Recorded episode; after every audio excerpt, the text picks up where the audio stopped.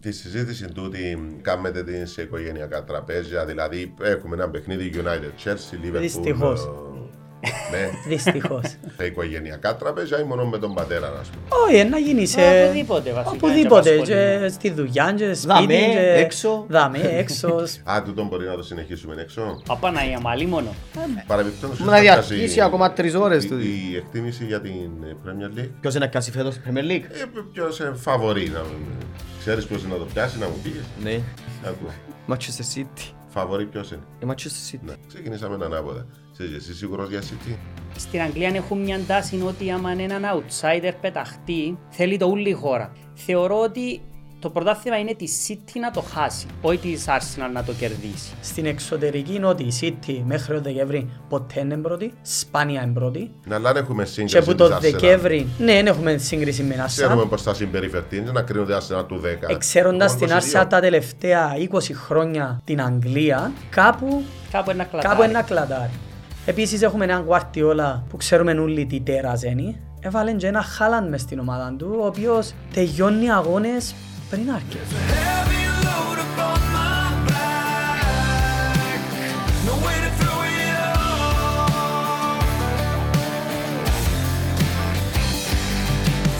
Λοιπόν, καλημέρα σας. Καλημέρα. Σεμπάστια, Τόμις, Ροβέρτος. Ο Σεμπάστιαν είναι ο μιξής, έτσι.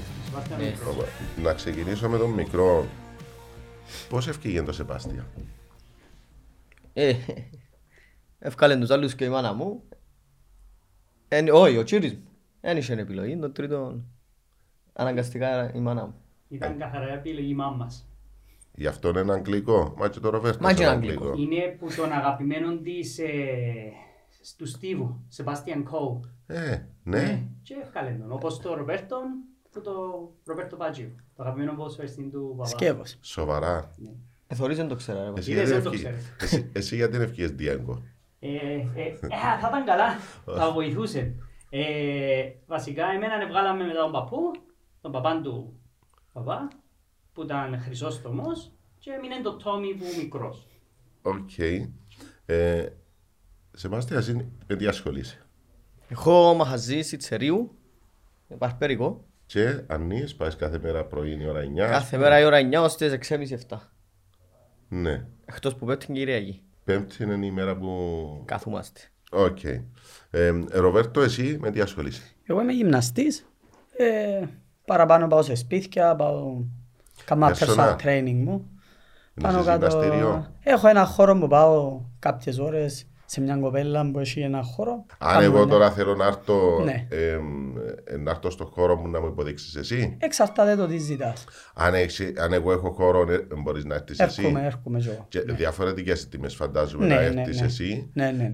Για τα τιμές μιλούμε τώρα. Ανάλογα με το personal περίπου κυμαίνεται, ανάλογα και με την τοποθεσία από 20 μέχρι 40 πάνω κάτω. Ναι. Και ποιος δεν μπορεί να κάνει personal, κάποιος που έχει προβλήματα υγείας, κάποιος που θέλει απλώς για να φτιάξει το σώμα του. Εντάξει, σχετικών ουλοντών εξαρτάται τι θέλεις πάνω απ' όλα. Σίγουρα άμα έχεις ένα θέμα υγείας ή άμα χρειάζεσαι παραπάνω σημασία να το πούμε. Ναι. Να διαλέξεις κάτι πιο προσωπικό που το να μπεις σε έναν χώρο με πιο πολλά άτομα. Τώρα υπάρχουν και άνθρωποι που απλά θέλουν το για να είναι πιο έντονο, να είναι πιο προσωπικό, να είναι μόνοι τους κατά τη διάρκεια της άσκησης. Έρχονται σε μεγάλες ηλικίες. Κυμαίνονται. Είναι ανάλογα. Ο πιο μεγάλος που έχω είναι 50, ας πούμε, και πάμε μέχρι και τα 10. Έχουμε όλες τις ηλικίες.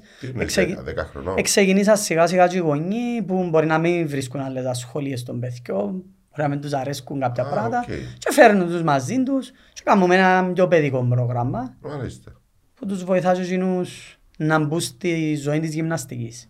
Οκ, πρώτη φορά να ακούω για 10χρονών. Συνήθως 10χρονά πάνε να παίζουν ποδόσφαιρο, διότι όλοι παίζουν ποδόσφαιρο. Και ποδόσφαιρο να παίζουν, νομίζω πλέον στο ποδόσφαιρο χρειάζονται από πολλά μικρή ηλικία να μπουν σε μια διαδικασία, όχι απαραίτητα δύναμης μόνο, αλλά να μπουν σε κάποια κομμάτια. Σεμπάστιαν, δεν ξέρω το όνομα του, είναι αγγλικό. Είχα ιδέα, ναι. Το Σεμπάστιαν. Ένα ακούγεται αγγλικό. Πώς είναι αγγλικό, Σεμπάστιαν. Ακούγεται έτσι λίγο πιο μεσογειακών, ισπανικών, ιταλικών. Α, ναι, τώρα στο ελληνικό δεν είναι. Όχι, ελληνικό σίγουρα είναι. Εσύ εξαιρέσαι το ότι είναι το Ρομπέρτο Μπάγκιο που... Ναι, ναι. Εμένα να πω ότι ακούω στην ιστορία την μέρα που γεννήθηκα, την ώρα που γεννιούμουν, ο φίλος μας ο Ρομπέρτο Μπάγκιο σκόραρε και κέρδισε ο κύριος Σκεύος κουπόνι. Α, οκ. Ο κύριος Σκεύος είναι ο πατέρας. Ο παπάς. Ναι. Έτσι που γίνει την μέρα είπαν ότι Ρομπέρτος ο γιος. Τόμι, εσύ είσαι... Καθαρά ελληνικό όνομα, Χρυσόστομος. Εσύ με τι ασχολείσαι? Εγώ με τον μικρό, με τον Σεμπάστιαν, συνυπάρχουμε στον χώρο, στο κουρίο. Έχω ένα μικρό χώρο πάνω, κάνω κομμωτική. Ο Σεμπάστιαν τι κάνει δηλαδή? Ο Σεμπάστιαν κουρεύει μόνο άντρες. Εγώ ασχολούμαι μόνο με το γυναικείο. Γι' αυτό και είπα παρπέρας. Όχι κομμωτής. Ναι. Κόψιμο, βάψιμο. Ό,τι αφορά τη γυναίκα. Τις γυναίκες. Okay. Και γιατί, πώς το επέλεξες τούτο? Εγώ είχα το αρχίσει που πολλά μικρός. Όταν ήμουν στο γυμνάσιο ήταν η φάση το καλοκαίρι, θέλω κάποια έξτρα λεφτά, κάποιο pocket money, και ο Σκεύος, ο προαναφερθέντας πατέρας, είχε ένα φίλο που είχε ένα κομμωτήριο και είπε του αν θέλεις φέρ' το ταμέ, να βοηθά λίγο, να καθαρίσει, ναι, να συσταρίζει, να χτυπούμε φραπέ και έτσι έκανα που πολλά μικρός, δηλαδή ήμουν τρίτη γυμνασίου, άρα ίσα ίσα 14. Ναι. Μετά στον ένα χρόνο έμεινα και μετά το καλοκαίρι γιατί ήταν ωραία να πιάνεις κάποια έξτρα λεφτά. Okay. Μετά ξεκινήσαν να μου δείχνουν μικροπράγματα. Εν και οι γονείς όλοι κομμωτές, και η μάμα και ο παπάς και η γιαγιά, άρα υπήρχε μες στον DNA μας να το πούμε, κοινός ο καλλιτεχνικός κλάδος, και βοήθησε γιατί μπορείς και κάνεις πολλά πράγματα μετά. Μέσω της κομμωτικής μπήκα και στον χώρο της μόδας γενικά, στα μακιγιάζ, στις φωτογραφίσεις, τώρα κάνουμε και φωτογραφία για... Παραπάνω με τουρίστες που έρχονται στην Κύπρο, οι οποίοι θέλουν κάποιες καλές φωτογραφίες για τα social media τους. Α, οκ. Ναι. Δηλαδή τώρα εγώ αν ταξιδέψω από οποιαδήποτε χώρα, τουρίστα στην Κύπρο, γιατί να σε θέλω εσένα να μου βγάλεις φωτογραφία, ή πώς να σε έβρω εσένα? Θα με βρουν συνήθως μέσα στο Instagram. Είναι ο πιο εύκολος τρόπος πλέον ή μέσω της πλατφόρμας του Airbnb. Υπάρχουν τα Airbnb experiences, τα οποία... Δεν νοικιάζεις σπίτι ή χώρο να μείνεις. Υπάρχουν experiences τα οποία μπορείς να κάνεις με έναν ντόπιο συνήθως σε οποιαδήποτε χώρα του κόσμου πάει. Και μπορείς να βάλεις υπηρεσία φωτογράφηση, μπορείς να βάλεις υπηρεσία θα σε πάρω σαφάρι, μπορείς να βάλεις υπηρεσία να μαγειρέψεις με τη γιαγιά μου στο χωριό. Και ο κόσμος να το κάνει τον booking. Και εσύ έβαλες υπηρεσία για φωτογράφηση? Όχι, δεν το χρειάστηκα. Ήταν αρκετά το Instagram. Απλά τώρα για το επόμενο καλοκαίρι είναι να βάλω 3-4 διαφορετικές υπηρεσίες. Πώς σε βρίσκω στο Instagram? Το όνομα μου είναι tommy.photography. Είσαι και εσύ? Τι έκανα εγώ? Έχεις Instagram? Έχω Instagram, ναι. Είναι σε επίσης Χατζοπαύλου. Κάμεις και εσύ φωτογράφηση? Όχι πολλά, ρε πανίκο. Πιο απλά τα αντρικά. Εξεκίνησε από ηλικία 14. Εγώ εξεκίνησα από ηλικία των 20. Άρα μετά το στρατό. Μετά το στρατό. Εσύ, Ροβέρτο, γιατί είναι ασχολητικές? Εγώ εξέφυγα. Νομίζω από την κομμωτική. Άρεσκε μου πάντα ο αθλητισμός γενικά από το σχολείο. Ασχολήθηκα παραπάνω από ποδόσφαιρο εγώ. Και νομίζω, βλέποντας όλη την οικογένεια μες στην κομμωή, νομίζω με τράβαν τόσο πολλά.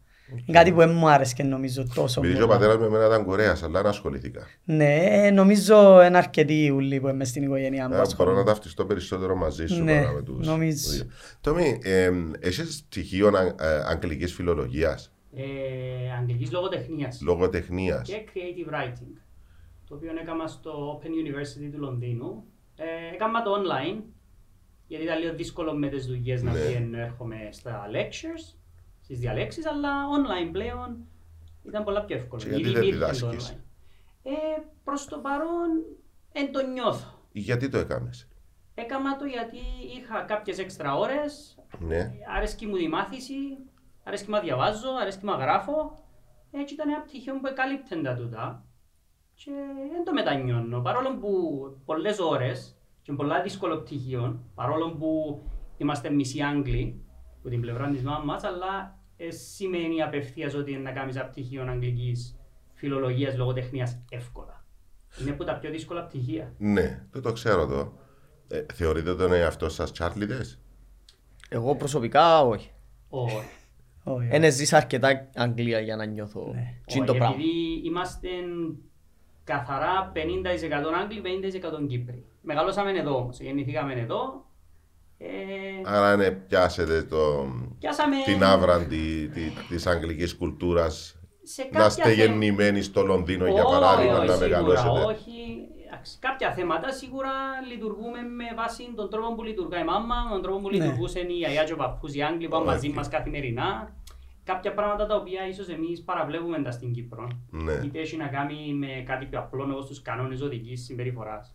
Δεν θα δεις τη γιαγιά μου ή τη μάμα ή τον παππούν τότε να κάνουν φάουλ στον δρόμο, δηλαδή να δείξουν να μπουν, να σταματήσουν στο κόκκινο. Δεν θα παρκάρουν παράνομα, δεν θα κλείσουν το πάρκινγκ κανέναν. Ναι, γιατί με κοιτάζεις λίγο περίεργα, δεν ξέρω ποτά εγώ. Όχι, όχι, απολογούμε. Απλά είναι κάτι το οποίο... Διότι κάμες με να νιώθω ενοχές.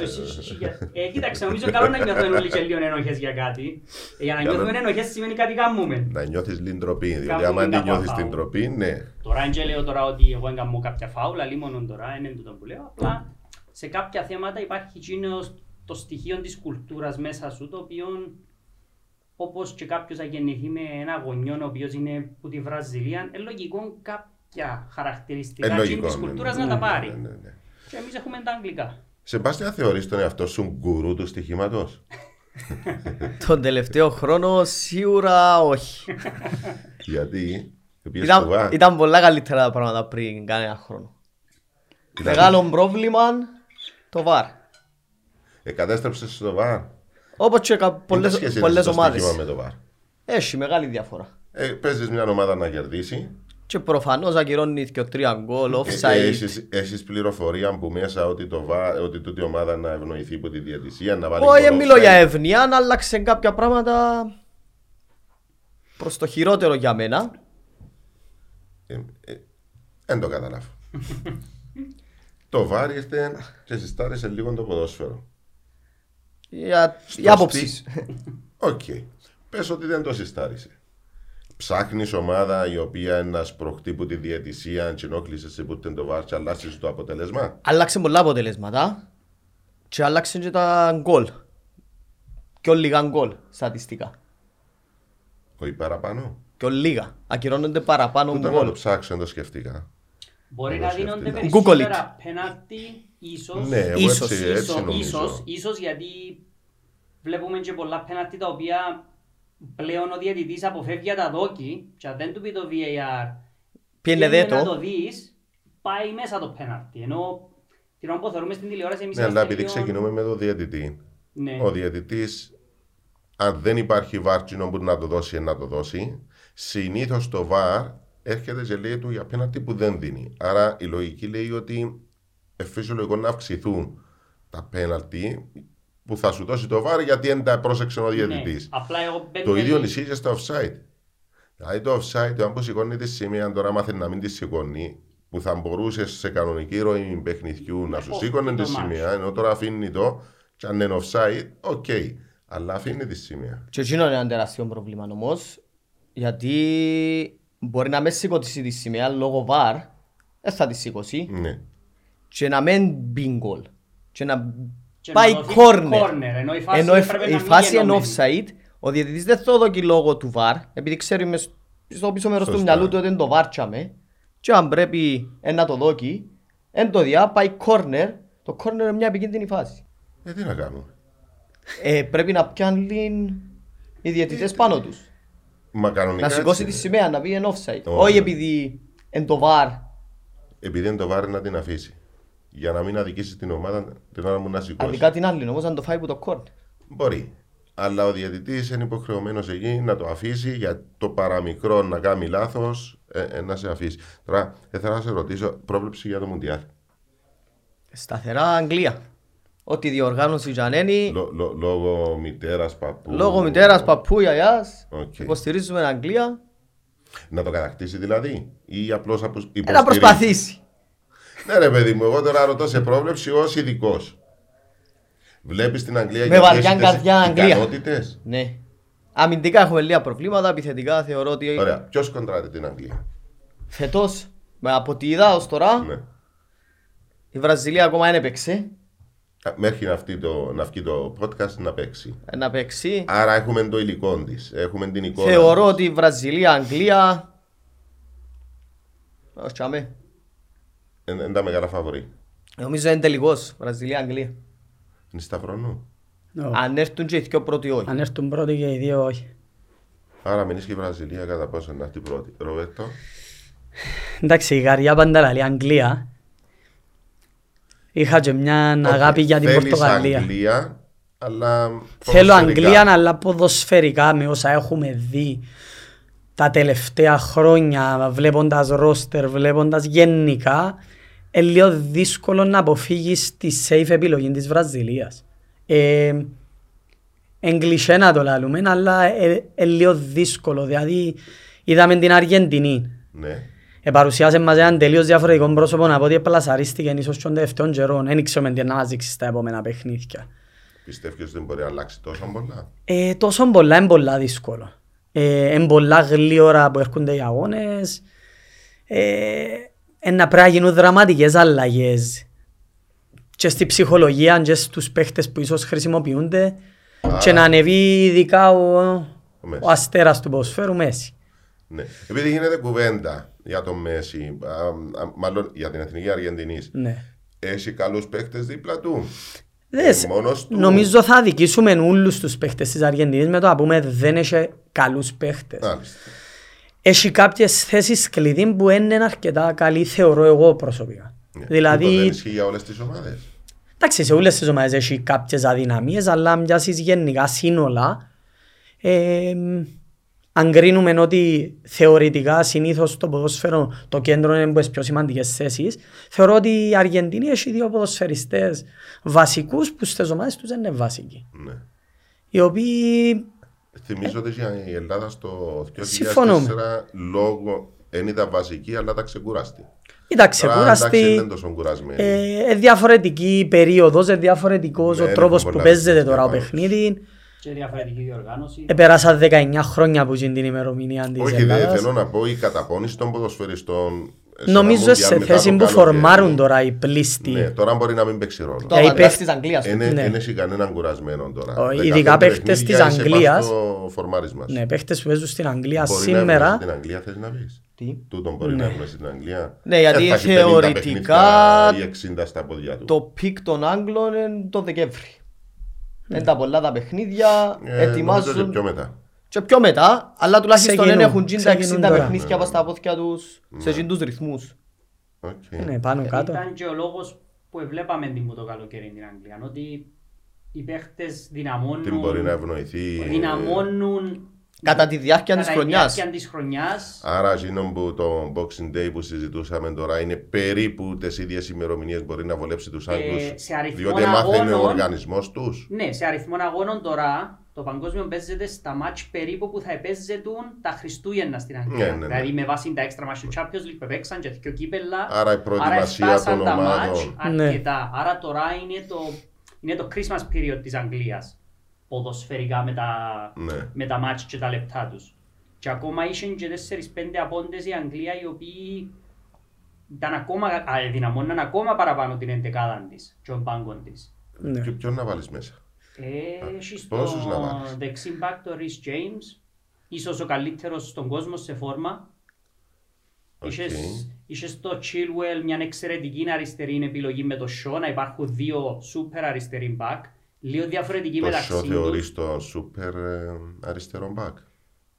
Με βάση τους αριστερούς μπακ που παίζουν τώρα στον κόσμο, ναι, μες στους top. Εξαιρετική εικόνα τους στην Αγγλία. Ναι, στην Αγγλία μες στους πιο καλά που είναι εξαιρετικός. Και θέλω να αφαιρώ πολλά, γιατί στην ομάδα παίζεις με άλλους παίχτες, λίγο η ομάδα είναι στα καλύτερα της, έχει 7-8 χρόνια. Στην Αγγλία που παίζει με έναν πιο δυνατόν κέντρο σίγουρα.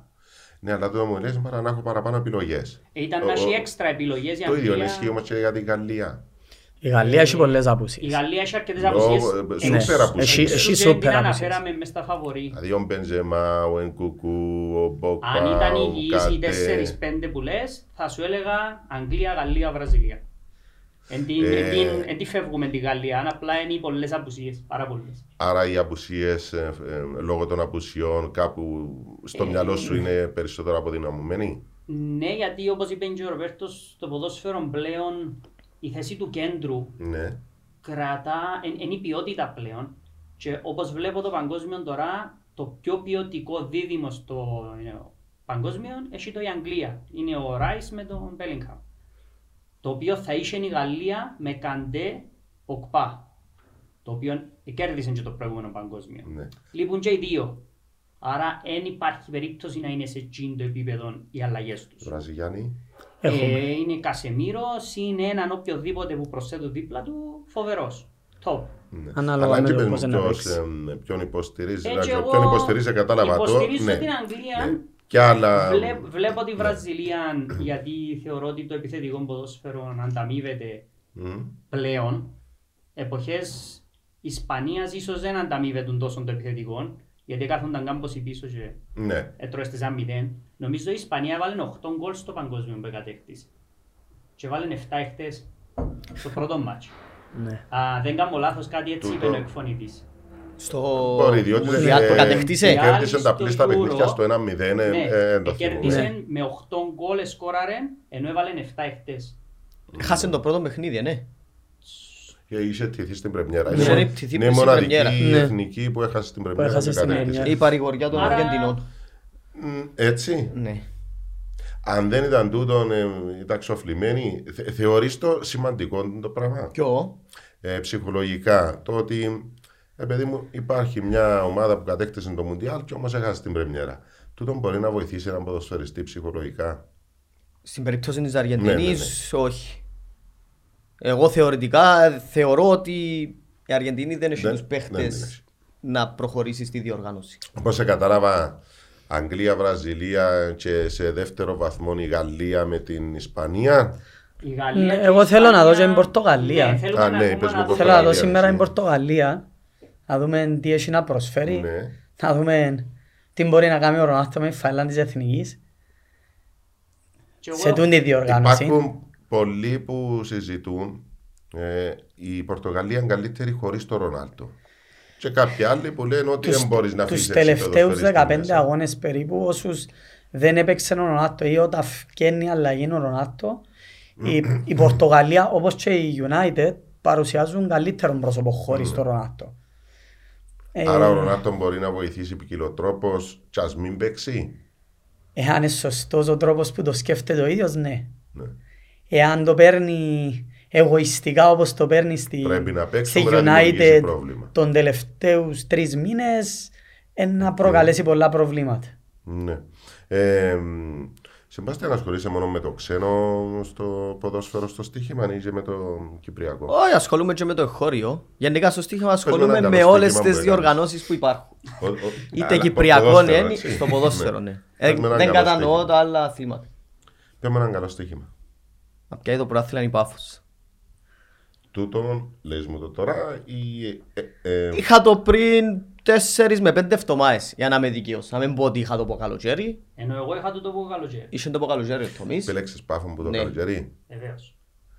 Εγώ σαν παίχτης του στοιχήματος όμως, ήθελα να δω λίγο 5-6-7 παιχνίδια να δω τι κάνουν. Μετά από τα πρώτα 5-6 παιχνίδια επηρεάστηκες ή δεν το γνώριζες ότι έπαιξε που το καλοκαίρι? Όχι, γνώριζα το. Δεν επηρεάστηκα όμως, έχω δική μου άποψη. Αν και συμφωνούμε. Επίστηκες? Επίστηκα. Πολλά καλά τα δείγματα της Πάφου. Πάρα πολλά καλά. Και με ένα σοβαρό προπονητή. Γιατί επέλεξες που ήταν αρχήν την Πάφου? Και οι λόγοι. Πρώτος είναι ότι επειδή απομακρύθηκα από το οπαδικό στο Κυπριακό και πολλά χρόνια, επιτρέπει μου μια πιο σφαιρική εικόνα για το τι μπορεί να κάνει μια ομάδα. Πλέον δεν έχω το συναίσθημα του «Α, πρέπει να δέρει η Ομόνοια γιατί ήμουν πάντα με την Ομόνοια που μικρός» ή «Ου, το Αποέλ μπορώ να το θωρώ, άρα ενάχρηστον». Επειδή έφυγα από Κίνα, βλέπω απλά τα δείγματα. και ο Μπερκ ήταν ένας καλός προπονητής στην Ομόνια. Μπορεί να μην ήταν κοινός για την Ομόνια ίσως, αλλά ήταν καλός προπονητής. Η Πάφος είναι μια ομάδα η οποία έχουν πει πολλά λεφτά με τις επενδύσεις από τους ιδιοκτήτες της. Δεν έναν και αναφέρω ούτε χώρες ούτε τίποτε, δεν χρειάζεται. Μια πόλη η οποία μια ομάδα έχει, άρα μπορεί να συσπηρωθεί. Στο αγγλικό, στα πρότυπα του αγγλικού ποδοσφαίρου, μικρές πόλεις, μια ομάδα. Θα μπορούσε κάλλιστα η Πάφος να έχει και 10.000 άτομα προς το τέλος του προαθλήματος, αν κερδίζει. Γιατί να μην πάει ένας άνθρωπος στην Πάφο, να υποστηρίξει η ομάδα.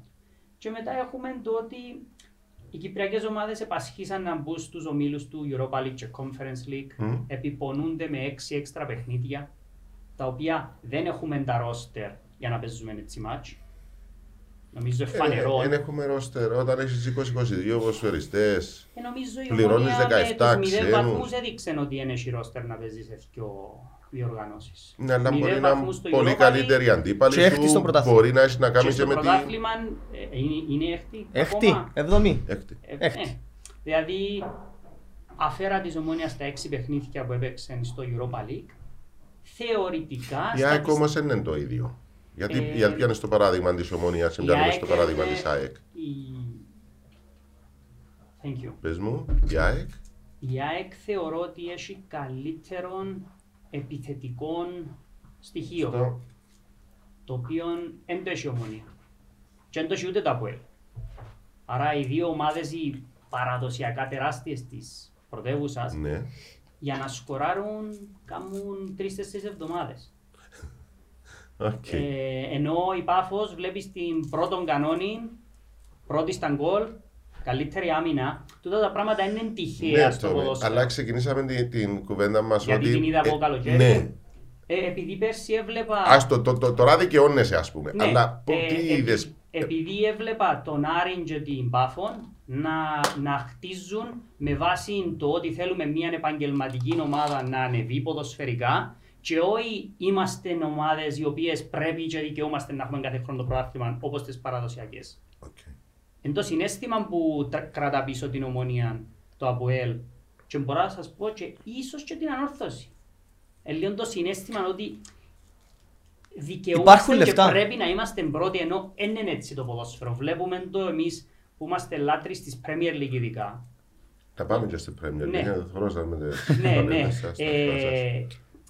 Ότι το ποδόσφαιρο αλλάζει κάθε 5 με 7 χρόνια δραστικά. Είναι μικρές οι αλλαγές.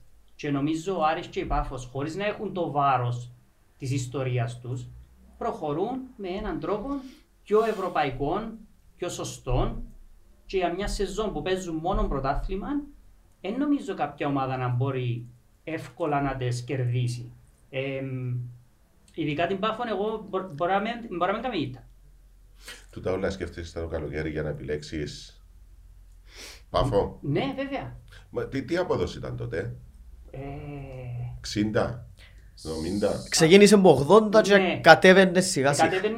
Εσύ πόσο την είπες? Εγώ έπαιξα στο 7 στόν. Ναι, εγώ νομίζω κρατώ τη σήμερα πόσο μένει? Σήμερα είναι δεύτερο φαβορί μετά τα ΑΠΟΕΛ στο 3 στόν. Έπαιξες 3. Εγώ είχα τη στο 45 νομίζω. Κάπου. Άρα, 45 την απόδοση. Πριν ξεκινήσει ο πρωτάθλημα. Ναι. Εσύ ξεκινήσει ο 45. Επέχτηκε από αρκετούς πριν το πρωτάθλημα. Όχι, το ακούσα, συμφωνούσες μαζί του. Εσύ τι. Εντάξει, εγώ δεν ασχολούμαι τόσο πολλά με το Κυπριακό. Δηλαδή, δεν βλέπω τόσο πολλά το Κυπριακό. Συγγνώμη, εσύ που ξεκινήσες να παίζεις ποδόσφαιρο. Παίζεις ποδόσφαιρο πού? Ξεκίνησα από μικρές ακαδημίες, Κάσαν, Ακαδημία. Μετά πήγα στο Διγενήν, αποκτήθηκα από την Ομόνια. Σε ποια ηλικία? Στην ηλικία των 15. Ναι. Περάσαμε μια πενταετία περίπου στην Ομόνια. Μέχρι τα 20 σου. Περίπου. Ναι. Κακή στιγμή για την Ομόνια. Δηλαδή. Στιγμή την οποία μπήκαν πάρα πολλά λεφτά στην Ομόνια. Μιλτιά της Νεοφύτου, ναι, τα οποία ήρθαν αστέρια του ποδοσφαίρου για την Κύπρο. Και για την εποχή ήταν κάτι πρωτόγνωρο. Ναι, ήταν πολλά πρωτόγνωρο όταν έρχεται ένας Μιχάλης Κωνσταντίνου που είναι Ολυμπιακών Πειραιός, ένας Οκάς, ένας Αλονεύτης που την Γερμανία. είχε έρθει ο Χριστοφίος, ναι, το μεγαλύτερο ταλέντο στην Κύπρο. Και άλλα πολλά. Της ηλικίας μου. Της ηλικίας μου. Ήταν να σου πω πιο μεγάλος. Πρέπει να είναι. Ναι, με το 90 εγώ. Κακές επιλογές δικές μου, κακές επιλογές της Ομόνιας. Λάθος τρόπος λειτουργίας σαν ομάδα σε νεαρούς Κύπριους. Εξού και έδειξε πως οι τριαντάριες παίζουν ποδόσφαιρον επαγγελματικό στην Κύπρο. Που άλλαξαν θετικά τα τελευταία χρόνια. Εντάξει, τώρα είναι πολλά γενικά. Γιατί είναι παίξα στην Ομόνια? Μεγάλη ερώτηση νομίζω τούτον. Θέλω να κατηγορήσω τώρα ότι να πω τα ίδια ότι μου έδωκαν τις ευκαιρίες, αλλά θεωρώ ότι θα μπορούσα να πιω πιο πολλές ευκαιρίες σαν ποδοσφαιριστής.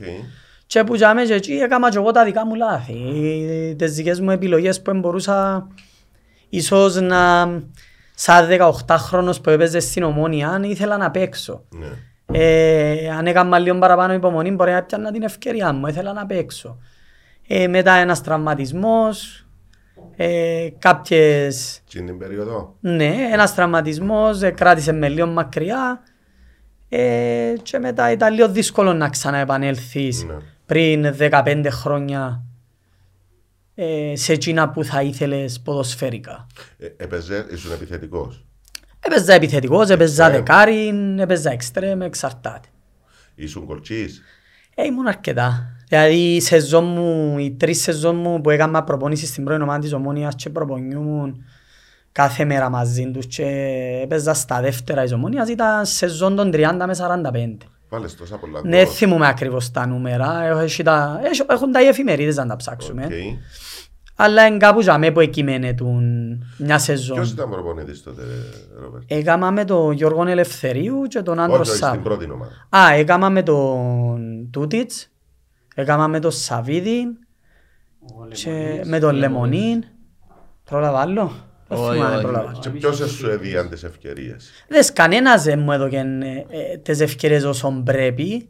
Θεωρώ ότι αν εμείνεις και λίγο παραπάνω ο Σαββίδης μπορεί να έπιανε μια ευκαιρία παραπάνω. Γιατί ήταν και μια σεζόν που έφυγε ο Σαββίδης και ήρθε ο Τούτιτς. Κάπως έτσι έπιανε η σεζόν. Και ήταν τελειωμένη η σεζόν και ήμουν πας στον πάγκο στους τελευταίους 8-9 αγώνες και δεν έπια ούτε ένα λεπτό συμμετοχής. Εντάξει, πάνω κάτω τούτα. Θυμούμε, ήταν από Ελομόνια. Η Ομόνια ήταν αδιάφορη. Γεμάτον το γήπεδο. Καλές εποχές. Πάει τόσοι γνωστοί φίλοι του Ρομπέρτου, ήμασταν όλοι στο γήπεδο. Και θυμούμε σε μια φάση το ημίχρονο που τον έβαλε να κάνει ζέσταμα, που είχε εκατοντάδες άτομα να φωνάζουν βάρτο μέσα. Τάχα, δεν μας απασχολεί πλέον το παιχνίδι, δεν μας κόφτει. Δεν χρειαζόμαστε να δούμε ακόμα μια εμφάνιση. Ακόμα και σήμερα, βάρτος μητσούς μέσα. Βάρτος μέσα. Δηλαδή, 45 λεπτά να παίξει ένας νεαρός Ομονιάτης με την καρδιά του ενάντια στο ΑΠΟΕΛ με 25.000 κόσμων, μπορεί να εκτοξευτεί η καριέρα σου να πάει που το α στο ω σε 45 λεπτά. Βλέπεις το σε πάρα πολλές διοργανώσεις. Είναι μια ευκαιρία, σε ένα παιχνίδι σημαντικό. Η οποία είναι δόθηκε, όπως είπε και ο ίδιος ο Ροβέρτος, σε 8-9 παιχνίδια κλινικά διάφορα. Δηλαδή βλέπαμε μισθοφόρους. Ήταν σεζόν τελειωμένη. Και θέλω να μειώσω τους παίχτες που έπαιζαν τότε, γιατί είχαν πολλά καλά παιδιά, γιατί ήταν όλοι μαζί τους στο προπονητικό εξαιρετικοί, ενώ δεν θέλω να μειώσω κανέναν που ήταν για μένα. Ήταν και επαγγελματίες, αλλά δεν χρειάζεται να παίξουν κάποιοι παίχτες σαν τον Καφού και τον Μπα. Που είχε υπογράψει ήδη στην Ανόρθωση, ναι, ο Καφού. Ο Καφού έφευκε με την Ομόνια, ο Μπα ήταν 40 χρονών. Ο πιο επαγγελματίας προσφεσής που είδαμε ποτέ, εντάξει. Δεν χρειάζεται να παίζει 90 λεπτά. 7-8 αδιάφορα παιχνίδια. Μπορούσαν να παίξουν ένας ο Ροβέρτος και άλλος και ο τρία, και άλλος και ο τρία παιδιά η Ομόνια. Και είχαμε και τον Μαρσελίνιο. Α, ναι, ήταν και ο Μαρσελίνιο. Σε Λεσάο. Φίλος. Φοβερός. Τώρα πες φίλος με διατηρείς σχέσεις με κάποιον? Κόψαμε τα τελευταία χρόνια, αλλά μέχρι πρόσφατα ναι, μιλούσαμε. Πολλά καλό παιδί. Αλλά άλλο έναν ταλέντο που... Είχες καλές σχέσεις μόνο με τον Εμγκούνι. Ο Εμγκούνι. Ο Κασέκε. Κασέκε ήταν εξαιρετικό παιδί. Εν Κύπρο, με φία... Ο Εμκούνι εν Κύπρο. Ναι, ζει με τη γυναίκα του και το μωρό του. Μένει μόνιμα Κύπρο. Ναι, μόνιμα Κύπρο. Είναι Κυπραία γυναίκα του. Ναι, είναι Κυπραία γυναίκα του. Ναι, ο Εμκούνι είναι Κύπρο. Τώρα μαθαίνω να ταξιδεύεις συνεχώς. Προσπαθώ. Ναι, γιατί? Να εμπλουτίσουμε και να απολαύσουμε τι έχει ο πλανήτης πριν να φτάσουμε σε μια ηλικία που θα μπορούμε. Και χαίρομαι που έκανα και τόσα πολλά προ-COVID. Ναι. Γιατί άλλαξε άρδιν το σκηνικό στα ταξίδια. Και οικονομικά και με τους περιορισμούς που υπάρχουν. Ναι. Θα πω σε λεπτομέρειες, δεν χρειάζεται, δεν μας απασχολεί πλέον το θέμα. Αλλά παροτρύνω όλους να πιάνουν το αεροπλάνο 3 μέρες, γιατί όσα λεφτά να φας στην Κύπρο έναν 3 ημερών, τόσα να φάνε και στο εξωτερικό. Εγώ που φοβούμαι λίγο να ταξιδέψω, ας πούμε, να πάω. Όχι, καθόλου. Κι αρέσκουμε για τα ταξίδια. Αλλά φοβούμαι, ρε παιδί μου, να πάω μόνος μου στη Ταϊλάνδη. Δεν ξέρω κανένα, δεν ξέρω πού να πάω. Μπορεί να έχεις κάτι μες στο μυαλό σου. Μπορεί να φοβηθώ να πάω μόνος μου στη Νέα Νεορλεάνη. Ξέρω εγώ. Να πάω Αμερική. Ίσως το ότι στα 19 πιάσα μια τσεντουάντζαφια η οποία μετακόμισα εκτός Κύπρου, να βοήθησε στο να φύγει ο φόβος τσίνος. Έφυγα πια μόνος μου στην Αγγλία, μείνησκα σε ένα υπνοδωμάτιο μιας γνωστής μου που έσπουδαζε. Φοβούμαι όμως τις ευρωπαϊκές χώρες. Φοβούμαι τις χώρες που δεν τις γνωρίζω, δεν γνωρίζω την κουλτούρα τους. Δηλαδή θα ήταν πολύ δύσκολο για μένα να πάω μόνος μου στο... Όπως είπες στην Ταϊλάνδη. Ή στο Πακιστάν ή στην Ινδία. Να πάω στο Πακιστάν και εγώ νομίζω θα ήμουν... Όχι, το Πακιστάν μπορεί να είναι ακραίο. Αλλά στην Ινδία. Να πάω στην Καλκούτα. Ναι. Δεν έχει κάτι, ας πούμε, γιατί πρέπει νιώθω τόσο πιεσμένος. Νομίζω είναι το μέγεθος. Το Λονδίνο δεν με φοβίζει. Το Λονδίνο δεν σε φοβίζει γιατί μιλάς αγγλικά. Παίζει μεγάλο ρόλο η γλώσσα. Βοηθά η γλώσσα. Okay. Απλά λέω ότι είμαστε μικρή χώρα και έχουμε μάθει λίγο πολλά ούλανα στο κατόφλι μας. Λέω πολλά να είναι κάποιος γνωστός μας κοντά μας. Νομίζω ότι είναι το καλούπι είναι που οφείλουμε να σπάσουμε.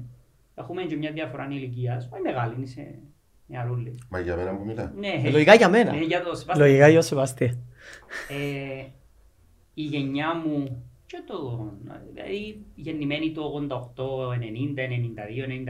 94. Οφείλουμε να σπάσουμε κάποια καλούπια και κάποια που έχουν συνήθες οι γονείς μας. Είναι φυσιολογικό τούτο. Γενιά με γενιά οφείλουμε να το κάνουμε. Αλλιώς ήταν να μείνουμε όλοι... Κάνει ταξίδια Αθήναν, Λονδίνων και πίσω. Ναι. Αθήνα, Λονδίνων πίσω. Τα οποία ήταν... Η Cyprus Airways έκαμε τα παραπάνω μίλια, νομίζω, Αθήνα, Λονδίνων. Δηλαδή πραγματικά τα λες και highway. Ίσως τούτο να είχε να κάνει με τις σπουδές. Ναι, αλλά δεν και σπάζουμε το καλούπι μας πηγαίνοντας να σπουδάσουμε στην Αθήνα και στο Λονδίνο. Όχι. Σπουδές ενώ πας σπουδάζεις στην Αθήνα ή στο Λονδίνο, δημιουργούνται οι αναμνήσεις, θέλεις ρε παιδί μου να επιστρέψεις. Ξέρεις τον τόπο, ενοικείο, κοντά σου. Εγκρίμαν όμως να πηγαίνει κάποιος πίσω στον ίδιο τόπο διακοπές.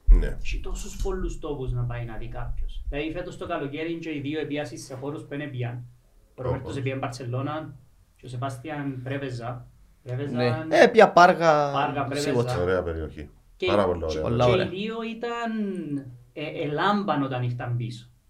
Για σε κάτι διαφορετικό. Να κάνω την ερώτηση στο Ροβέρτο. Δεν ξέρω πόσες πόλεις ταξίδεψες, αλλά πώς σου φάνηκε η Βαρκελόνη? Μπορεί να είναι η πιο ωραία πόλη που είδα. Γενικά σαν πόλη. Η νοοτροπία τους, ο τρόπος που λειτουργούν όλα, πόσο όμορφα είναι ο καιρός. Όλα κυμαίνονται γύρω από τη θάλασσα και την Μπαρσελόνα. Εν κυμαίνεται κάτι άλλο. Δηλαδή βλέπεις απλά κόσμο που οδεύει προς τη θάλασσα και προς το ίδιο της Μπαρσελόνας, τίποτε άλλο. Είναι η πιο όμορφη πόλη που είδες? Συγγνώμη, Ροβέρτο. Εννοείται. Ψηλά στη λίστα η Βαρκελόνη. Πολλά ψηλά. Ναι, βοήθαμε λίγο, διότι εγώ έχω ταξιδέψει σε περίπου 30-35 πόλεις. Δεν ξέρω, μπορεί και παραπάνω. Αλλά θεωρώ την πιο όμορφη πόλη που έχω δει. Δηλαδή είναι η πόλη που έχω πει ότι μπορώ να φύγω από την Κύπρο και να πάω να ζήσω. Το ίδιο πράγμα, Τζο. Η Μπαρσελόνα, θα έλεγα, είναι από τις πιο ωραίες πόλεις του κόσμου. Ξέρω πάω ενάντια στα τούτα που είπα πριν, αλλά η Αθήνα με καλών οικονομικών υποβάθρων Μπορεί να είναι και πιο κάτι. Ναι. Ζήσες την και σε άλλες εποχές εσύ. Εγώ κάμα στην Αθήνα, αλλά έχει σημασία αν το μου είπες. Ναι. Η Αθήνα, αν κρατάς λεφτά, σου παρέχει τα πάντα. Η Αθήνα μπορεί να είναι βουνό, θάλασσα, το πιο, μουσική, κουλτούρα. Το πιο ωραίο σύνολο που μπορεί να σου παρέχει μια πόλη, η Αθήνα, από θάλασσα, βουνών. Είναι τυχαία μου και τον Ροναλντίνιο στα μπουζούκια. Όχι, δεν τυχαία. Έφευκε μου το Μιλάνο. Που ήρθε ο Μαρσέλο στην Ολυμπιακό. Αυτά είναι παντού καλά όμως. Όχι, πρόσεξε. Είναι μόνος στην Αθήνα. Είσαι στο Μιλάνο. Σίγουρα, αλλά... Και φεύγεις που το Μιλάνο, εκατομμυρίουχος παίκτης. Και πάει στην Αθήνα. Στα μπουζούκια. Μαγικό το... Εξαιρετικό. Ένα νοικιάζεις το Μάιραν και το Σεφ πας στο πλοίο να σε παίρνει με το καταμαράν που τον Πειραιά και πιένεις 20 νησιά. Ναι, ναι, ναι. Τώρα θα συγκρίνω. Και η Μπαρσελόνα εντάξει είναι μακριά, η Πίζα, Μαγιόρκα. Ναι, σίγουρα και πολλοί στόχοι. Η Βαρκελόνη τι είναι τούτο που σε τραβά, ότι αν βάλεις ακουστικά μες στα αυτιά σου και περπατάς, νομίζω ότι είσαι σε χώρο ελληνικό. Οι φάτσες, τα πρόσωπα, το ντύσιμο, τούτο είναι το πράγμα. Μόνο να ακούς τη φωνή τους λες, όπα, είμαι σε ξένη χώρα. Ενώ τούτο δεν το έχει η Μαδρίτη. Όχι, η Μαδρίτη είναι πολλά διαφορετική. Πήγα στη Βαλένθια, πήγα στη Γρανάδα. Γύρισα την Ισπανία. Είναι εντελώς άλλη κουλτούρα η Ισπανία. Είναι πάρα πολλά καλοί Βάσκοι που πήγα πρόσφατα πάντως ως κουλτούρα, ως άνθρωποι. Οι Βάσκοι έχουν πολλά πράγματα που είναι καλοί. Πρώτον είναι η Μπιλπάο και ο τρόπος που λειτουργεί. Είσαι με την Μπιλπάο στην... Αγαπώ την Μπιλπάο, έχω τη αδυναμία. Γιατί κρατάω όλους τους παίχτες να Βάσκοι. Φοβερό το επίτευγμα στο μοντέρνο. Τούτος είναι ο λόγος που αποφάσισες να γίνεις. Ναι, ναι, ναι. Άρεσε και μου το ότι ήταν όλοι οι παίκτες της που... Έτσι καμείς. Καλέεις τις ομάδες σου. Μιλώ για την τοπική ρε παιδί μου που μπορεί να διαλέξεις για άλλους. Στην Κύπρο ήταν που γέννημαν, ο παπάς ήταν με την Ομόνοια. Ακριβώς όπως κάνει η Τσέλσι ρε Πανίκο. Τα ίδια ιδανικά. Κρατά παίχτες μόνο. Αφαιρώ τα τοπικά ρε παιδί μου διότι βάλω τοπικά και την αγγλική ομάδα. Διότι είναι Εγγλέζος. Chelsea και Bilbao. Εν τερκάζει. Αλλά το Chelsea εν το θυκιάλεξε με τον ίδιο τρόπο. Εσύ κάνεις το ίδιο πράγμα. Εγώ είμαι μόνο με Liverpool και Ομόνοια. Εν εσύ τίποτε άλλο. Δηλαδή ας σε ρωτήσω τώρα τι ομάδα στην Ελλάδα είναι εσείς. Είμαι ο Παναθηναϊκός. Λέεις ότι είμαι ο Παναθηναϊκός. Βλέπεις παιχνίδια. Φέτος. Είμαι δίκαιος. Ναι. Φέτος που πάει καλά, μπορεί να παρακολουθήσω. Ας πούμε, η Ισπανία, αν έχεις κάποια συμπάθεια. Λέω τα μεγάλα πρωταθλήματα τέλος πάντων. Όχι τρομερά. Δεν θα υποστηρίξω κάποιον. Ισχύει για σένα. Εγώ είμαι με Manchester United. Δεν είμαι ούτε με Ομόνια, ούτε Ολυμπιακό, ούτε Παναθηναϊκό, ούτε τίποτα. Μόνο United. Ναι, είχα και μια συμπάθεια σε όλες τις ομάδες που πήγαινε ο Ρονάλντο. Ως πριν 4 μέρες. Δείξε μας τη φανέλα σου στη κάμερα. Αναγία μου, του Ρονάλντο. Ναι. Αναγία μου, το πανικό μου. Είναι καλές εποχές. Μπού το 7-1 με τη Ρώμα. Τούτη. Ναι. Εν τούτη που φορούσε. Όχι, τούτη που φορούσε την ίδια νύχτα. Της ίδιας νύχτας. Λοιπόν, εσύ Λίβερπουλ. Ο Τόμις φορεί τη φάιλα της Τσέλσι. Και εγώ φορώ φόρμα της λίγο. Α, ναι, ναι. Φετινία. Η Λίβερπουλ είναι κότσινα που φορεί ρε παιδιά. Το μάρκετινγκ. Πρα πουλήσουμε και άλλα πράγματα. Φορεί την ο Κλοπ.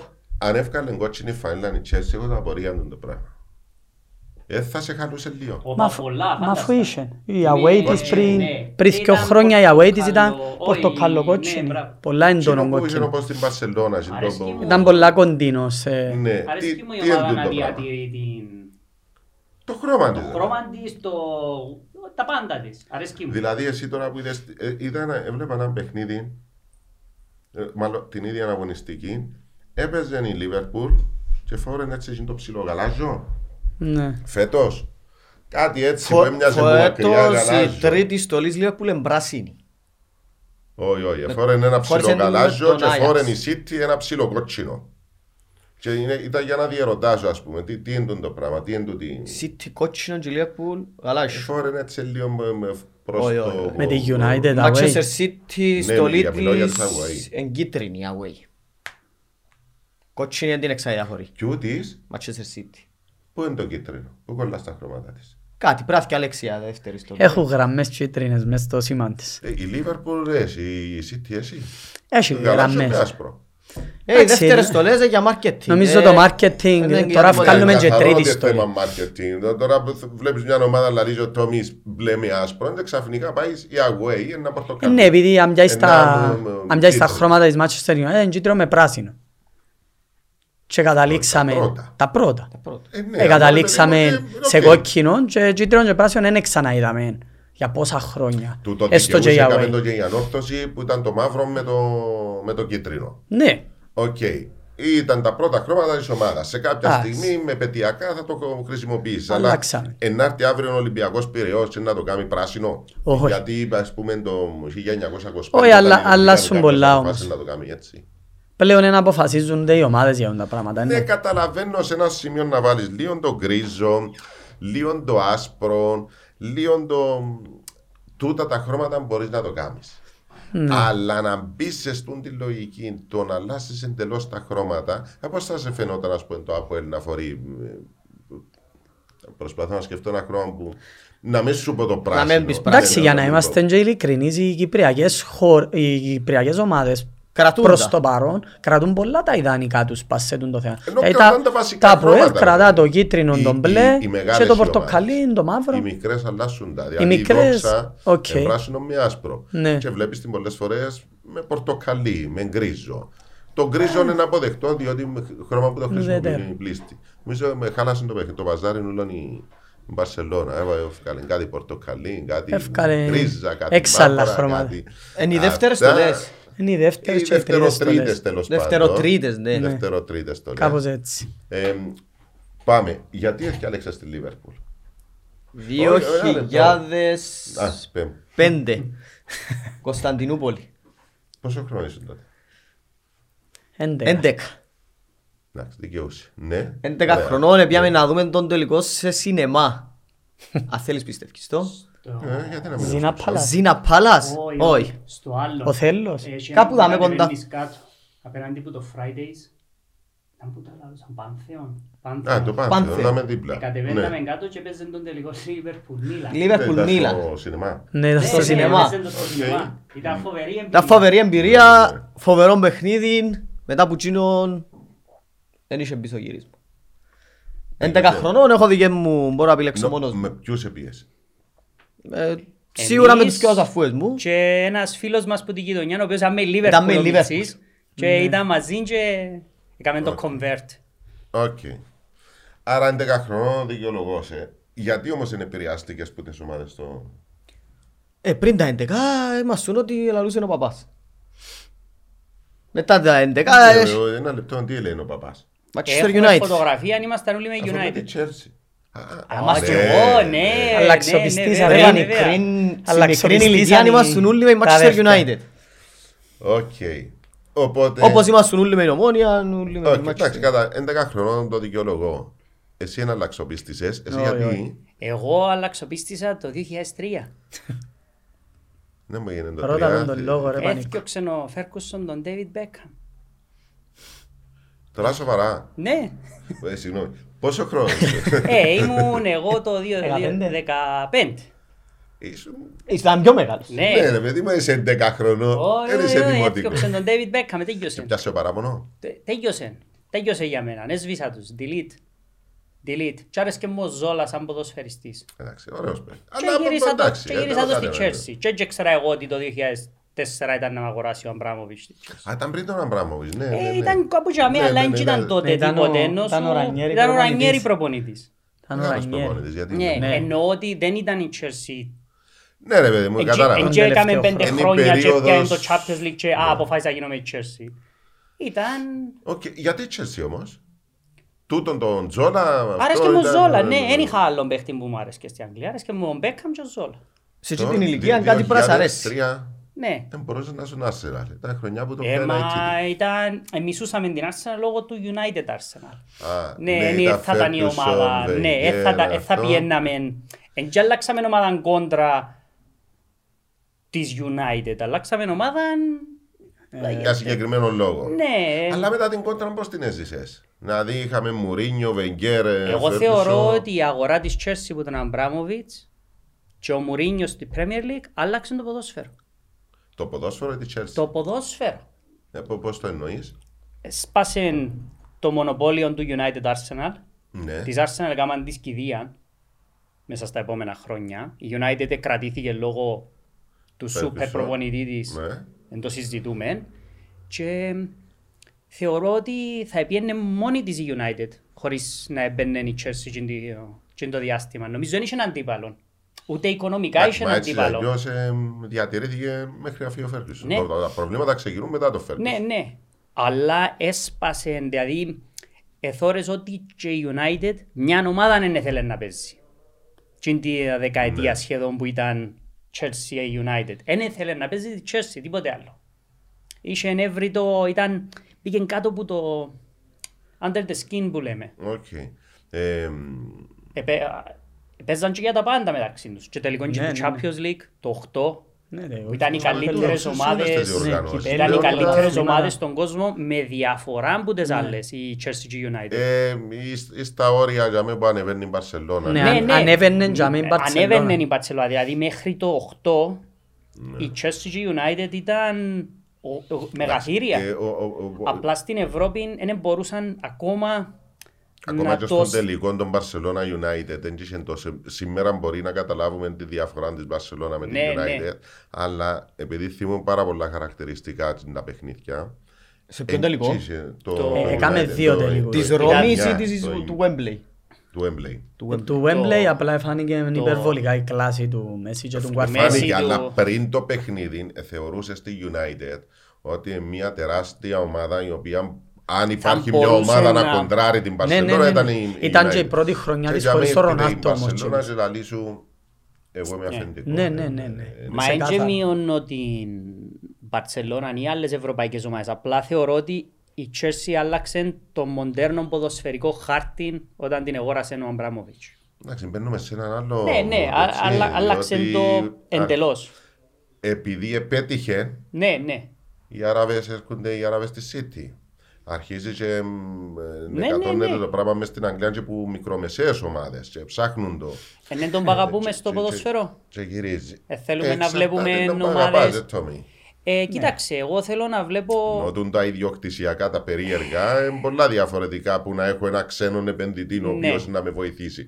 Πολλά διαφορετική περίπτωση ενός ανθρώπου, η Πάφος, ναι, ναι, να κάνω γήπεδο, ναι, να βάλω λεφτά, να κάνω το αθλητικό μου κέντρο. Είναι το ίδιο πράγμα που βλέπουμε όμως τώρα. Με κάτι περίεργους απλώς να κάνουν απάτη. Η Chelsea είναι η Πάφος. Η Chelsea ήταν μια καλή ομάδα, η Πάφος δεν ήταν. Αλλά δεν ξέρω πόσο τα θυμάστε. Όταν παίρνει ο Αμπράμοβιτς, και δεχτήκαμε τον γενικά ο χώρος του ποδοσφαίρου τόσο εύκολα. Νομίζω ο χώρος του ποδοσφαίρου γενικά φοβάται την αλλαγή. Γενικώς, το ποδοσφαίρο είναι ένα άθλημα το οποίο έχει τα μεγαλύτερα ταμπού. Ναι, ναι, ναι. Υπήρχε κατεστημένο. Γυναίκες, ομοφυλόφιλους, ακόμα και το θέμα του offside, τεχνολογία. Έδεχεται εύκολα τις αλλαγές. Οι πλήστοι που ασχολούνται με ποδόσφαιρο είναι πολλά ρομαντικοί. Οι πλήστοι. Είναι ένα συντηρητικό άθλημα. Ναι, και βλέπεις τότε που τα μυαλά δεν την εισαγωγή του VAR. Εξού και αδείς τους αθλητές του ποδοσφαίρου σε σχέση με αθλητές του NBA. Έχουν πολλά μεγάλες διάφορες. Είναι πολλά πιο μπροστά οι αθλητές του NBA, του NFL. Και η κουλτούρα των ηγετών. Ναι. Πρόσεξε κάτι. Στο βόλεϊ ξεκινήσαν και βάλαν στον ουρανό, στην τηλεόραση, αν είναι μέσα η μπάλα ή όχι. Στο τένις, αν είναι μέσα η μπάλα ή όχι. Πώς το δείχνεις στο αυτό. Οι ίδιοι Αμερικάνοι στο American Football, ακούεις τον διαιτητή που μιλάει από την εξέδρα. Μιλούσες, τούτα που σου δείχνεις στα έργα, πραγματικότητα. Βάλαν στο μπάσκετ. Γίνεται μια φάση, οκ, πάμε να το δούμε. Στο ποδόσφαιρο δυσκολευτήκαμε πάρα πολύ να βάλουμε. Και ακόμα και σήμερα συζητούμε για ο VAR, κύριε. Ακούμε, ναι. Είναι πολλά διαφορετικό το ποδόσφαιρο. Είναι πολλά πιο δύσκολη τεχνολογία να μπει στο ποδόσφαιρο παρά στα άλλα αθλήματα. Εν τη δεχόμαστε επίσης στο ποδόσφαιρο. Έχει πολλούς παράγοντες, έχει πάρα πολλούς παίχτες μες στο γήπεδο, έχει πολλούς κανόνες, έχει πολλούς διαιτητές. Έχει πολλούς κανόνες στο ποδόσφαιρο. Όταν λέω πολλούς κανόνες εννοώ... Είναι νουλά άσπρο-μαύρο στο ποδόσφαιρο, υπάρχει τον γκρίζο. Υπάρχει πολλά η άποψη, είναι άσπρο-μαύρο. Υπάρχει θέμα άποψης. Δηλαδή, αν πιάσεις παράδειγμα το πέναλτι ο τελευταίος της Αργεντινής με τη Σαουδική Αραβία, για μένα δεν είναι πέναλτι. ξεκάθαρα τραβάω παρέδες των αμυντικών και τραβάω μαζί τους και πέφτει πάνω το αμυντικό. Για εμένα. Για τους επόμενους 9 που να ρωτήσεις... Εγώ να σου πω πέναλτι παντός. Ναι, ακριβώς. Εν τούτον που σου λέω. Τούτον όμως πάει μόνο στην άποψη του κάθε νου. Εν τον κρίζον γίνω. Σοβαυλά... Εν τον κρίζον που έχει απλά κάποιοι μάθαμε να δεχόμαστε τη διαιτησία και ο VAR και κάποιοι δεν μάθαμε να δεχόμαστε. Εγώ προσωπικά άρχεψα να το αποδέχουμε πάρα πολλά. Εν έναν άθλημα το οποίο ο φύλαθλος κόσμος κάνει πάρα πολλή συζήτηση για τα θέματα διαιτησίας σε αντίθεση με οποιοδήποτε άλλον άθλημα. Ξέρεις να μπορείς άλλο. Να σχολιάσεις διαιτησία σε άλλον άθλημα. Επειδή νομίζω ότι η διαιτησία στο ποσό μπορεί να αλλάξει πάρα πολλά έναν αγώνα. Μπορεί. Στον μπάσκετ θα αλλάξει τόσο πράγμα. Ξέρεις να μπορεί διαφορά στο ποδόσφαιρο. Έχουμε πολύ γκρίζο στο ποδόσφαιρο. Είναι μοναδικό το συναίσθημα του να πανηγυρίσεις γκολ. Είναι το ίδιο ούτε στο τένις, ούτε στο χάμπολ, ούτε στο βόλεϊ, ούτε τίποτα. Μπορεί να γίνει 1-0 στο 90 να πανηγυρίζουν όλοι αρρωστημένα. Στο στοίχημα σίγουρα έτυχε.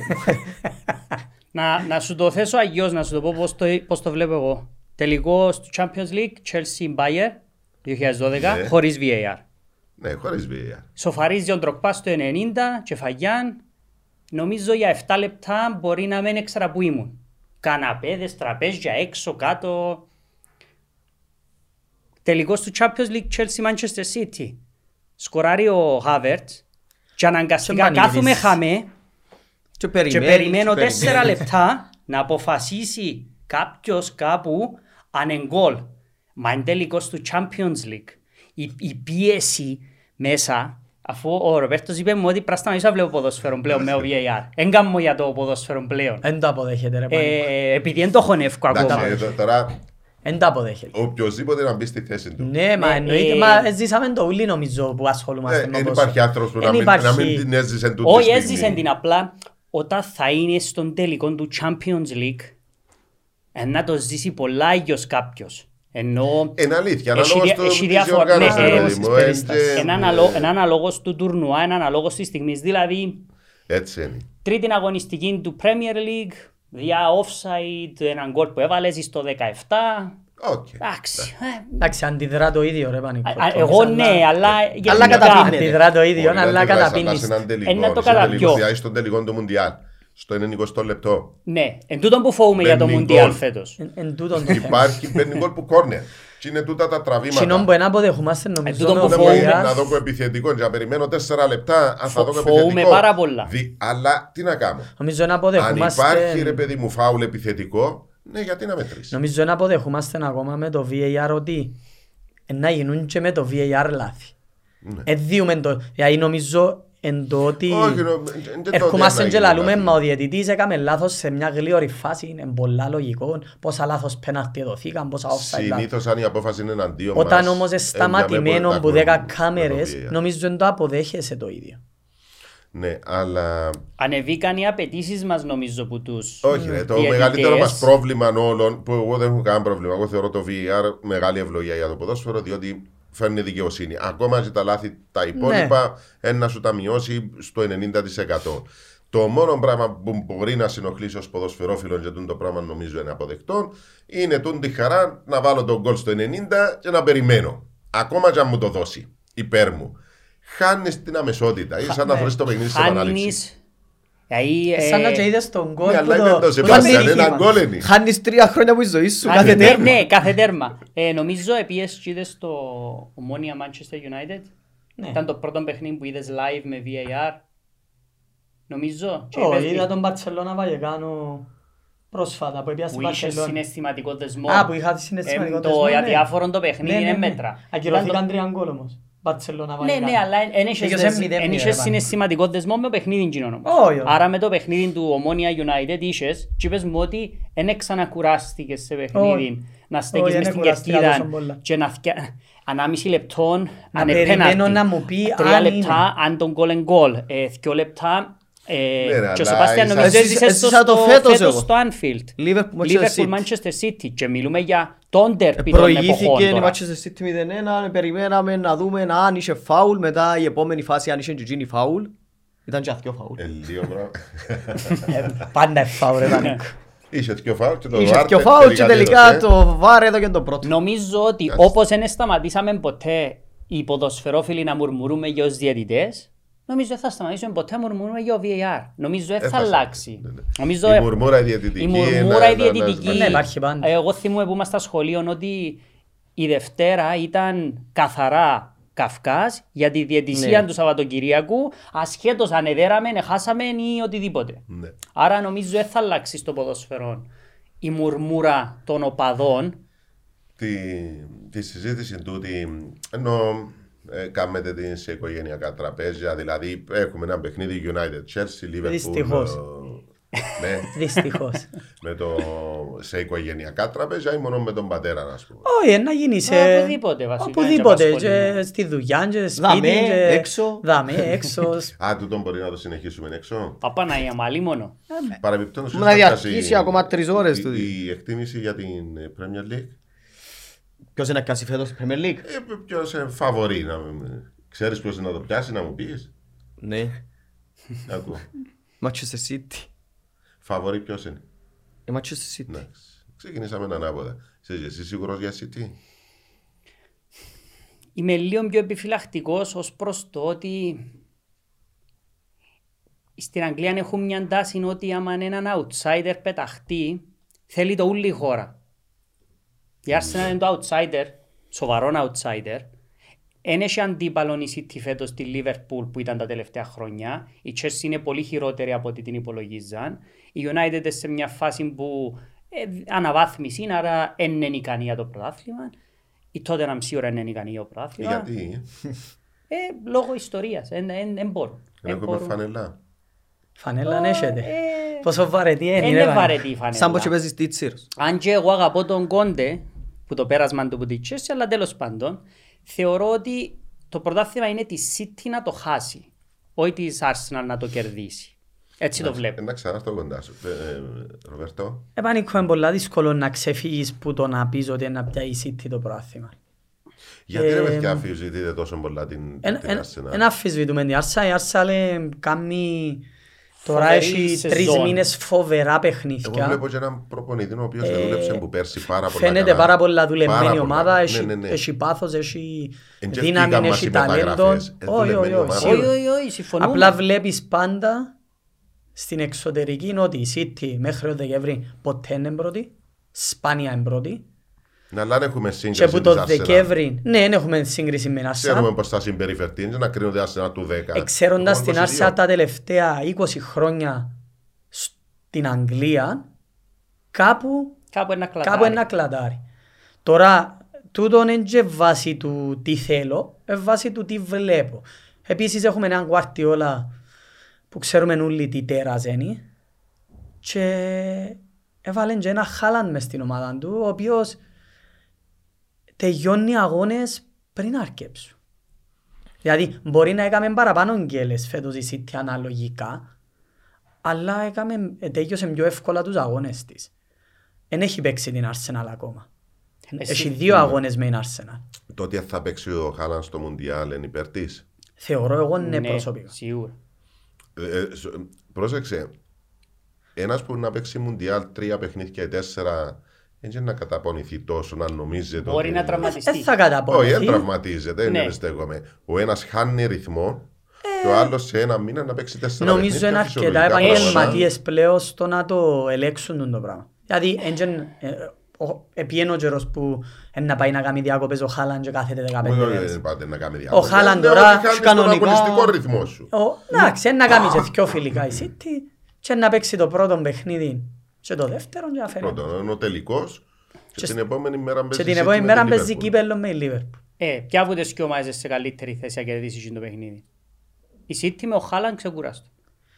Γιατί ο Liverpool με το Σάλαχ. Α, και ο Σάλαχ. Ωραία, εντάξει, έχουμε ένα... Η Liverpool έχει μεγάλο να βαντάξει την ημέρα. Ναι, συμφωνώ. Εν έχει πολλούς παίκτες στο παγκόσμιο κύπελλο. Γιατί εν έχει πρώτα κλασσάτους παίκτες Liverpool. Λείπει ο Ζώτα, χτυπημένος, Νοντίας. Έχει πολλούς, ο Τιάκο ένεπιε. Εγώ δεν περιμένω τον Νούνιες. Εδώ με διήστανται οι απόψεις μας. Εγώ συμπαθώ τον και θεωρώ είναι πολλά καλός. Ο Σεβάστιαν θεωρεί ότι είναι καλός. Και εγώ θεωρώ ότι είναι ένας πολλά καλός που θέλει δουλειά. Λίγο ράφα στο παιχνίδι. Ναι, αλλά μην με παρεξηγήσεις, λέω περιμένω τον να το δω με την Ουρουγουάη. Εγώ πιστεύω να κάνει καλό τουρνουά η Ουρουγουάη. Να κάνει καλό τουρνουά ο Νούνιας. Εγώ θεωρώ καθόλου μακριά την Ουρουγουάη. Εν το ανέφερα εγώ, εν το μαύρο άλογο μου η Ουρουγουάη. Το dark horse μου στη διοργάνωση. Η Ουρουγουάη το πιο μακριά μου μπορεί να πάει. Καλούς. Ξέχασε πόσο μακριά για να μην χάσεις το νόημα. Ναι, το να πάει καλά, να κάνει έναν καλό τουρνουά ο Νούνιες. Από τους παίκτες που θα ξεχωρίσουν, έτσι νομίζω. Βολεύει τον εάν τουρνουά. Πρώτα απ' όλα, ο Νούνιες τώρα παίζει απέναντι στους κορυφαίους αμυντικούς του κόσμου. Παίζει το καλύτερο πρωτάθλημα. Στο Μουντιάλ είναι και εσύ στους καλύτερους. Όχι, είναι μέτροι οι παίκτες που να παίξαν. Και τα φώτα της δημοσιότητας που να παίζουν πάνω σου. Όχι στο Μουντιάλ. Είναι έναν τουρνουά το οποίο παρακολουθεί όλος ο πλανήτης. Όταν να βρεις αμυντικούς πιο χαμηλής ποιότητας, να δεις πόσο μεγάλος παίκτης είναι. Πιστεύω τον εγώ. Το μόνο που μπορώ να βοηθήσει είναι. Νομίζω πιστεύουμε τον Ιππρίστη. Ήδη είδαμε το επίπεδο του στην Bayern. Επειδή κάνουμε πολλή κουβέντα μόνο για τον Εμπαπένο και το ίδιο στυλ. Το γλίωρο, ο Εμπαμπέ, εντάξει, επειδή έχει κάποια χρόνια τώρα ο οποίος μονοπολεί και το spotlight λόγω του ότι παίζει στην Παρί, παίζει δίπλα από Νεϊμάρ, δίπλα από Μέση τώρα. Έπιανε το παγκόσμιο κύπελλο. Λογικό ότι τα φώτα εμπάνω του. Δηλαδή ο Χάλαντ αν ήταν άλλη εθνικότητα, δηλαδή μπορώ να φανταστώ το Χάλαντ αν ήταν Άγγλος, γιατί μπορούσε να παίξει εν Αγγλία, αν ήθελε, γεννήθηκε στο Leeds. Και πού να παίξει, να βγει έξω ο Κέιν. Απέσε, Χάλαντ Κέιν, ποιο είναι το πρόβλημα. Θα είχαμε έναν τύπαλ. Δηλαδή θα μπορούσα να δω το Χάλαντ να ήταν το όνομα του κόσμου και ίσως γι' αυτόν και πήγε στη City. Γιατί ήταν ο μόνος τρόπος να γίνει το όνομα του κόσμου. Ναι, κοίταξε, μετράει η καταγωγή. Ναι, ναι, σίγουρα. Διότι ένας ποδοσφαιριστής που την Κύπρο, όσον και να θέλεις, ως ένα σημείο μπορείς να... Ο Τσιμίκας να πάει στη Λίβερπουλ, δεν είσαι το πρώτο όνομα. Το ίδιο μειονέκτημα, φεύγω από η Ελλάδα. Το ίδιο και ο Σάλαχ, Αιγύπτιος. Αν ήταν Βραζιλιάνος ή ο Μάνε, αν ήταν Βραζιλιάνος. Τους πολλούς παίχτες που λόγω εθνικότητας δεν επετύχαν πολλά. Θα θεωρούνταν μέσα στους καλύτερους παίχτες της ιστορίας αν ήταν άλλη εθνικότητα. Και τα ταμπού ακόμα του ποδοσφαίρου του. Ο Γιαγιά Τουρέα που ήταν ένας εξαιρετικός ποδοσφαιριστής, αλλά ήταν Αφρικανός. Δεν ήταν εύκολο να του δοσανίσουν Αργεντινός, Άγγλος, Γερμανός. Έχουν παραπάνω εκτίμηση στη χώρα τους. Στη χώρα τους χαίρουν καλύτερες εκτίμησεις. Αλλά ο Τουρέ ήταν μια πολλά καλύτερη βερζιόν του Ποκπά. Και ο Ποκπά είναι πρώτον όνομα, ασχέτως το πώς επήγαινε η καριέρα του με η United κλπ. Παραμένει πρώτον όνομα, ειδικά στη Γαλλία, είναι ο Ποκπά. Ο Ποκπά ποδοσφαιρικά έχει τα πάντα. Αλλά δεν κατάφερε ποτέ, ίσως λόγω νοοτροπίας, συμπεριφοράς, λάθος ομάδας, λάθος επιλογή. Και τα αποδυτήρια καμιά φορά. Για λίγο να πω όλα βοηθήσαν. Στο πρώτο φιλικό του Ολυμπιακού Πειραιώς με τη Λίβερπουλ στην Αυστρία. Ναι. Μεταδίδεται ζωντανά. Ήταν το πρώτο μας του Γιαγιά Τουρέ κοντρά στη Λίβερπουλ. Θυμούμε ποια χρονολογία. Έχει χρόνια γιατί πέρασαν από άλλες μέρες. Ναι. Έπαιξε ένα συνδυασμό σε κάποια στιγμή, νομίζω 2-2 το φιλικό. Σε λέω, τι πώς φορεστεί πια είναι τώρα ο Ολυμπιακός. Ναι, ναι. Δηλαδή έπαιζε με τη Λίβερπουλ. Και ήταν ο καλύτερος παίκτης του γηπέδου. Μα εξού και είδες μετά τη συνέχεια του, ναι. Θυμούμε τώρα από... μετά πέρασε από... 90 κάτι πρέπει να ήταν. Όχι, όχι. 2000... Early 2000. Πρέπει να ήταν ναι το 2000 γιατί πέρασαν και από Μονακό. Το 7-8 περίπου, λογικά. Πέρασαν και από Μονακό. 7-8. Κάπου και αμέπρεπε. Έφυγε Μονακό και από τη Μονακό στην Μπαρσελόνα και από την Μπαρσελόνα στη Σίτι. Έχει χρονιές η Liverpool που ήταν λογικό να του ρένα ο καλύτερος παίκτης του γηπέδου. Έφτασε όμως, καταλαβαίνεις τον άλλον που αν ήταν όπως ο Σέρβος ο Βλάχοβιτς. Είναι πιο εύκολο να βγεις ως καταγωγή του Βλάχοβιτς περιμένω να το δω. Είχαμε κι άλλος Σέρβον ο οποίος ευκήγε, ο Σέρβος ο Ιωβίτς. Πήγαινε πολλά καλά στην Άιντραχ και αγόρασε τον η Ρεάλ Μαδρίτης. Ενώ τον Νορβηγόν η Ρεάλ Μαδρίτης δεν τον είχε ψηλά τον Ότεκαρτ. Και τον στην Arsenal είναι έναν εξαιρετικό δεκάριν το οποίο η Ρεάλ λείπει της που τον καιρό που έφυγε ο Ζιλ. Άρα κάπου λίγο η καταγωγή, όπως είπες, μετρά. Σας τεμαντρεμένοι ρε. Όχι. Όχι. Όχι, όχι. Κανένας. Κανένας που είστε Ισπανίκο. Μηνίσκετε με τους γονείς σας. Όχι, μηνίσκω μόνος μαζί με τη φιλενάδα. Α, το διαμέρισμα του μισό εκατομμυρίου που με λέει. Παραπάνω. 850. Παραπάνω. Με βάση τα ενίκια. Και εγώ πανίκω. Μένω με την κοπέλα μου. Εγώ μένω με την ησυχία μου. Έτσι που ξεκινήσες η Chelsea, ρε πανίκω. Μένω με την ησυχία μου. Θέλω να πεις να ρωτήσω πώς σας δυσκολεύει, αλλάσω το διότι πρέπει να ολοκληρώσουμε. Έναν τελευταίο. Πώς σας δυσκολεύει, εσύ πες μες στο κουρίο, εσύ κάνεις το γυμναστήριο σου, ο Τόμις κάνει κάτι παρόμοιο με κομμωτική. Είναι στο φάσμα γύρω. Πόσο δύσκολο είναι να ζήσεις και να κάνεις οικογένεια μες στην Κύπρο? Ρωτώ σε εσάς που είσαστε νεαροί, που είσαστε λίγο κάτω και λίγο πάνω από τα 30. Έχεις δύο άποψεις. Έχεις την άποψη την οικονομική πάντα και έχεις την άποψη το πόσο εύκολο είναι να μεγαλώσεις μωρός στην Κύπρο σε σχέση με άλλες χώρες. Πολύ θα ήθελα να ακούσω αυτή την απάντηση. Εντάξει, θεωρώ ότι είναι πολλά πιο εύκολο να μεγαλώσεις ένα μωρό στην Κύπρο παρά στην Αγγλία, παρά σε μια άλλη χώρα. Όχι ότι δεν υπάρχει εγκληματικότητα δάμε, αλλά είναι το ίδιο. Είναι το ίδιο η εμπιστοσύνη που έχεις στην Κύπρο. Ως περιβάλλον είναι μια χαρά. Ναι, είναι πιο εύκολο να βοηθηθείς που οικογένειες, φίλους και γνωστούς στην Κύπρο παρά σε μια άλλη χώρα. Ναι. Που είναι και τεράστιες οι αποστάσεις, μπορεί να μένεις καν κοντά στους δικούς σου. Οικονομικά όμως. Που η οικονομική πλευρά θεωρώ ότι ούλοι εκτοξευθήκαν έτσι και αλλιώς, ναι, για όλους μας. Τώρα δεν έχουμε μωρά για να έχουμε και καθαρή εικόνα του πόσα κοστίζει να έχεις έναν μωρό, για να έχουμε και καθαρή άποψη νομίζω.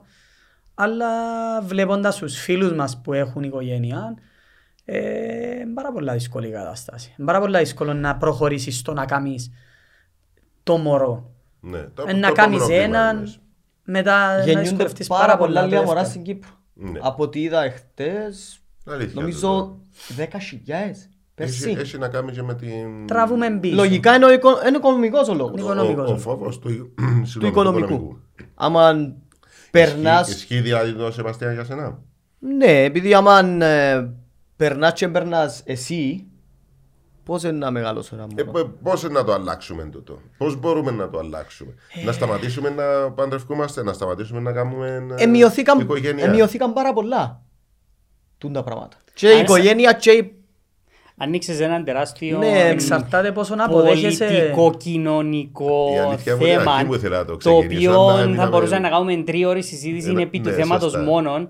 Παγκόσμιο φαινόμενο το να μην κάνεις οικογένεια, παγκόσμιο φαινόμενο το να μην παντρεύκεσαι και παγκόσμιο φαινόμενο το να μην κάνεις μωρό. Πλέον φτάσαμε στο σημείο που αν δεν έκαμε κάποιος μωρό που τα 18 κατά λάθος συνήθως, ως τα 22-23, μετά, επειδή είσαι λίγο πιο στα βαθιά, μπορεί να γίνει και 35 να το κάνεις. Ναι. Εγώ στα 35 με έκανα. Φαίνεται φανερόν. Δηλαδή, βλέπω το και από τις ηλικίες μας ότι οι φίλοι μας που τα έκαναν έτσι το 18 με 22-23, έκαναν και δεύτερον κάποιοι, αλλά γίνον ένι. Εμείς, εμάς βλέπω πριν τα 35 να γίνει καν κίνηση, γιατί πραγματικά είναι δύσκολο πρώτα το οικονομικό. Γιατί όπως είπε και ο Ρομπέρτος, δεν είναι κακή χώρα να μεγαλώνεις παιδιά Κύπρος. Μεγαλώσαμε και εμείς δαμε, η μισή μας οικογένεια είναι Αγγλία, είδαμε τη διαφορά του ξαδερφού μας, του συνομήλικου μας που εμάς. Εγώ έζησα και στο Λονδίνο κάποια χρόνια, είδα και άλλα πράγματα, έζησα και λίγο στη Στοκχόλμη.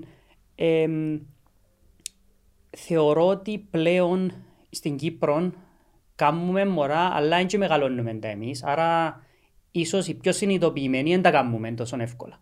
Γιατί αν θα το μεγαλώσει ο παπάς και η μάμα μου, το δικό μου, ή χειρότερα η γιαγιά μου να το πιάνει που το σχολείο. Δηλαδή η 86χρονη γιαγιά μου να πιένει να πιάνει το μωρό το δικό μου, δηλαδή το δυσέγγονο της, θεωρώ λάθος. Εν χτίζουμε ένα family value όπως χτίζαμε όταν γεννηθήκαμε εμείς. Ναι. Οι πλήστοι που εμάς μεγαλώσαμε θεωρώ με τους γονιούς μας. Εγώ θυμούμαι πιάνε μας η μάμα από το σχολείο. Ναι. Θυμούμαι η μάμα μας έπαιρνε σπίτι, έκαναμε τα μαθήματα μας και παίζαμε. Παίρνε μας στις μάπες μας, στο πάρκο. Τα Σαββατοκυριακά ήμασταν με τον παπά. Ναι. Τώρα βλέπουμε τους και λίγο στο μαχαζί που είμαστε εμείς και ο Ρομπέρτος με την επαφή του με τους ίδιους ανθρώπους. Βλέπουμε το φαινόμενο του εσκόλασες 6 και 4 και ήρθες γυμναστήριον 7 και να τελειώσεις 8.30. Και να μην αγαμείς, θα πάει πια στο μωρό που τη γιαγιά σου η ώρα 9 απλά να βάζεις να ζυμηθεί. Δεν ξέρω, δεν το βλέπω εγώ σαν δικό μου παιδί. Άρα ίσως οι πιο συνειδητοποιημένοι, και δεν μπορεί να παρεξηγηθεί η λέξη συνειδητοποιημένοι, αλλά οι αλήθειες είναι αλήθειες. Νομίζω, αν δεν μπορώ να το κάνω και να είμαι πατέρας παρών στην καθημερινότητα του μωρού, να μην το κάνω. Δυστυχώς. Είναι ωραίο πράγμα που λέω, γιατί εν κρίμα, ναι, θα γίνονται οι μωρά όπως λες και εσύ. Αλλά είναι φυσιολογικό. Ζωή δική μου, είναι ζωή ξένη. Ναι, δηλαδή το να το κάνω σημαίνει ότι προσθέτω έναν άτομο στον κόσμο, το οποίο εν του διό τίποτε να χτίσει. Βασικά φέρνω ακόμα έναν πράγμα μες στη λίμνη. Εν κρίμα. Εγώ θεωρώ, βλέπουμε τους μητσούς εν κρίμα.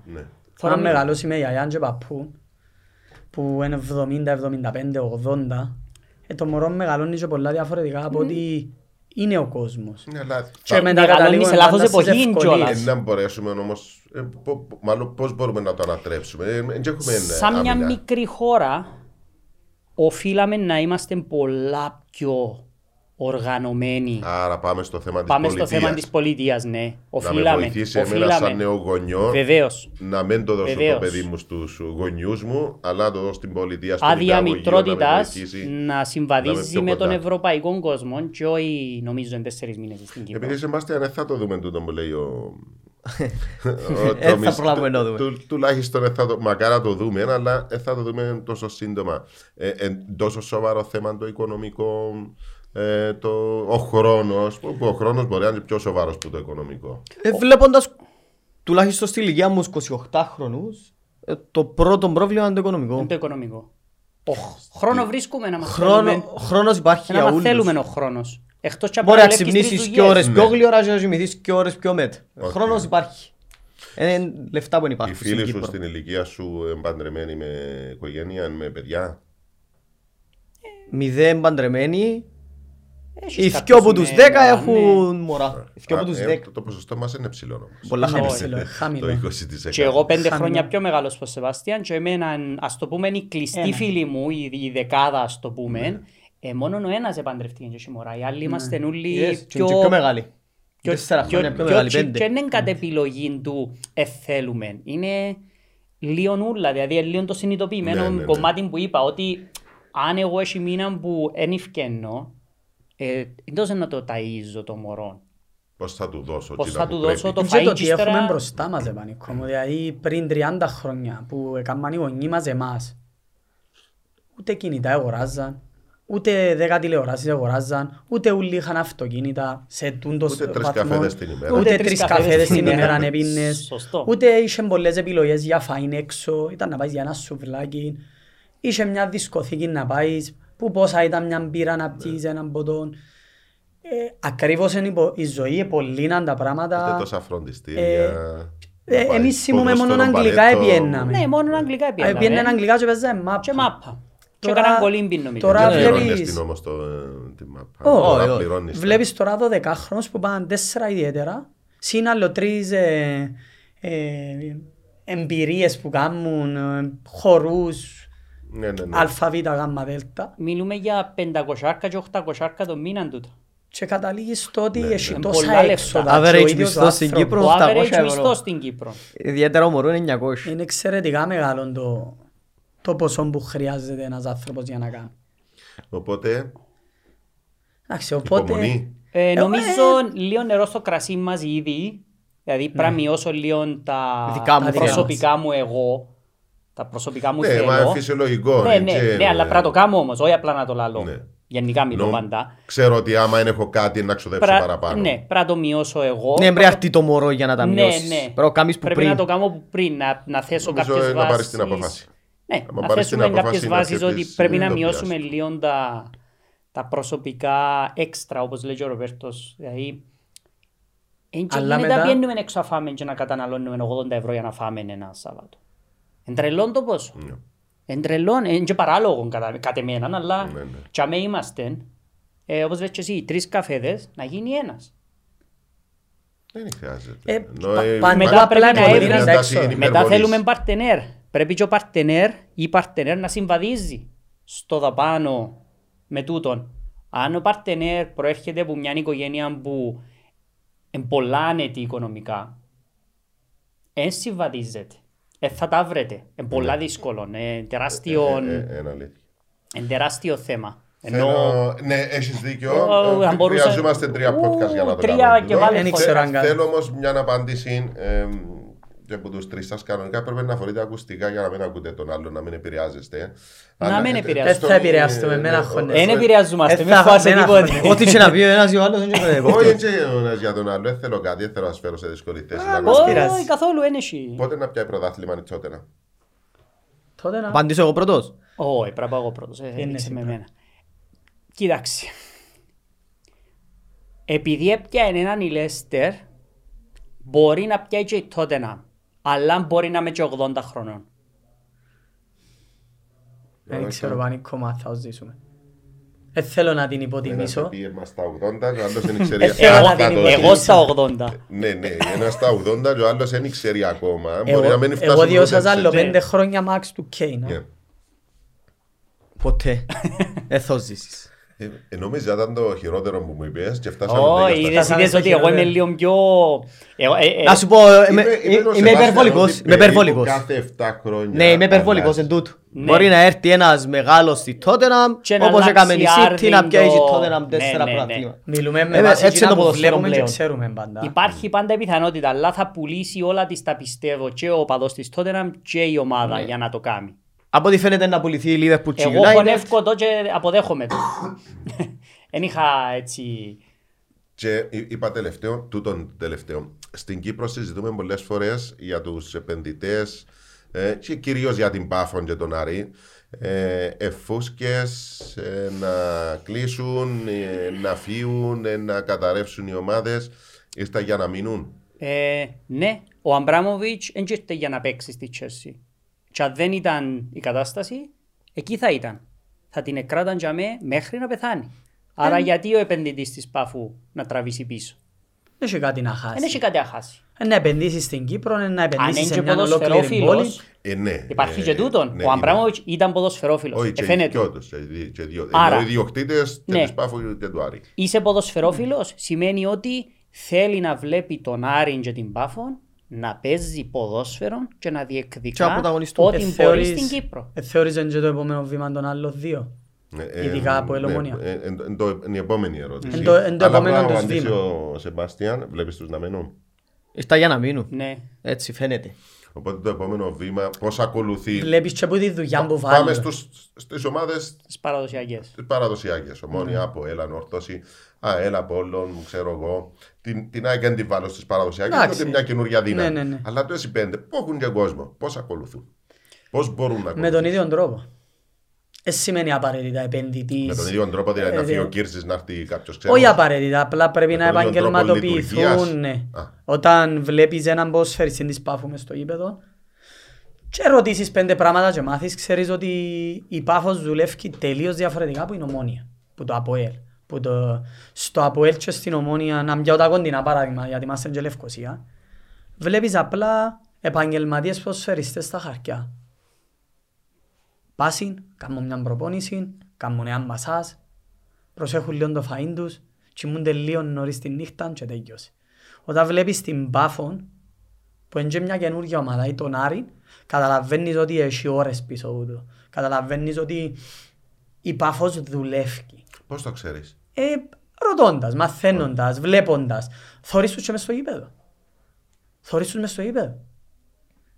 Γιατί λάλλουμε πολλές φορές για το επίπεδο, αλλά γιατί το επίπεδο έπρεπε να ήταν τόσο μεγάλο, διαφορετικό? Δηλαδή η Πάφος με η Ομόνια έπρεπε να έχουν διαφορετικό επίπεδο. Θεωρείς ότι είναι διαφορετικό πολλά το επίπεδο των ποδοσφαιριστών που έχουν μεταξύ τους? Είτε μετά από ΕΛ, είτε με το... Άρα είναι αλλού το θέμα. Κάπου αλλού βρίσκουμε νομίζω πρόβλημα. Συμφωνείς δηλαδή στο θέμα της δουλειάς? Συμφωνώ και επαναλαμβάνω το τι υπάρχει. Όταν μιλήσαμε για Πάφον, οι παραδοσιακές ομάδες της Κύπρου έχουν φαντάσματα και ζουν ακόμα τσαμέ.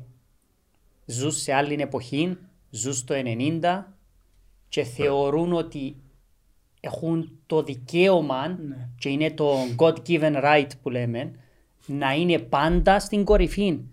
Και είχε το, έχει το Ολυμπιακός Πειραιώς στην Ελλάδα και θεωρείς ότι χαροπαλεύκει τώρα για να φτιάχνει προπολίευση. Και ξέρουμε ένα άλλο ένα πράγμα ρε πανικό μου. Στα επόμενα 5, 6, 7 χρόνια και ξέρουμε να μου κάνει Πάφος πίσω από τα παρασκηνιά με ακαδημίες, με νεαρούς παθήτες. Υπάρχει στον Άρη το ίδιο.